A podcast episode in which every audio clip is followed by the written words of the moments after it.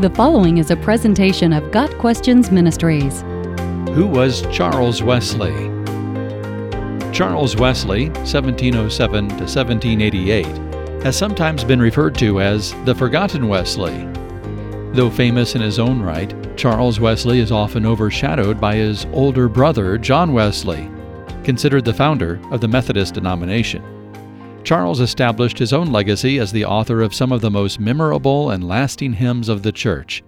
Some of his 8,989 hymns include Hark the Herald Angels Sing, O for a Thousand Tongues, Christ the Lord is Risen Today, and Jesus, Lover of My Soul. Charles was born prematurely in 1707 as the 18th of 19 children born to Samuel and Susanna Wesley. Only 10 of those children lived to adulthood and it looked as though Charles would not be counted among them. As an infant, he lay ill for weeks, wrapped in a wool blanket. But God's hand was upon him, and he lived, soon joining his brothers and sisters in their daily studies of Greek, Latin, and French taught by Susanna.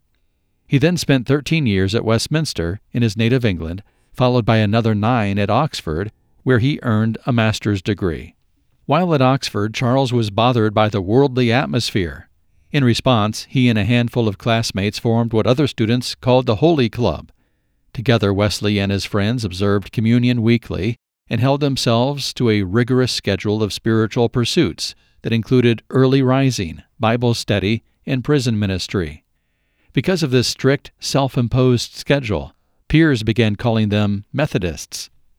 After graduation, Charles Wesley, an Anglican, was ordained into the ministry, as was his brother John, and the two Wesley brothers set out to evangelize the colony of Georgia in America. But this venture pummeled them with such overwhelming opposition, pain, and defeat that they returned to England after one year. John wrote in his journal of this disappointment quote, I went to America to convert the Indians, but oh, who will convert me?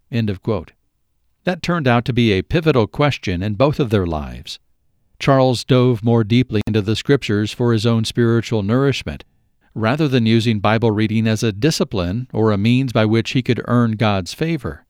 It was after reading Martin Luther's commentary on Galatians that Charles' eyes were opened to the truth of justification by faith. At last he had found the doorway to peace with God. Two days after his conversion, Charles Wesley wrote his first hymn, celebrating the joy that filled his heart. Through the influence of evangelist George Whitefield, John, too, found peace with God through faith in Christ alone. The zealous evangelistic brothers had been delivered from religion and were finally saved. At the age of 40, Charles married 20 year old Sally Gwynn. He continued traveling, preaching, and penning the lyrics to passion filled, doctrine rich hymns of faith that have defined Protestant Christianity for decades. Although John is the better known itinerant preacher, Charles also preached to nearly 150,000 people. He gradually withdrew from traveling and spent the remainder of his years writing music until he died in 1788 at the age of 81. Charles and John Wesley's story reflects the truth of Romans 10, verses 2 and 3, which says, They have a zeal for God, but not according to knowledge.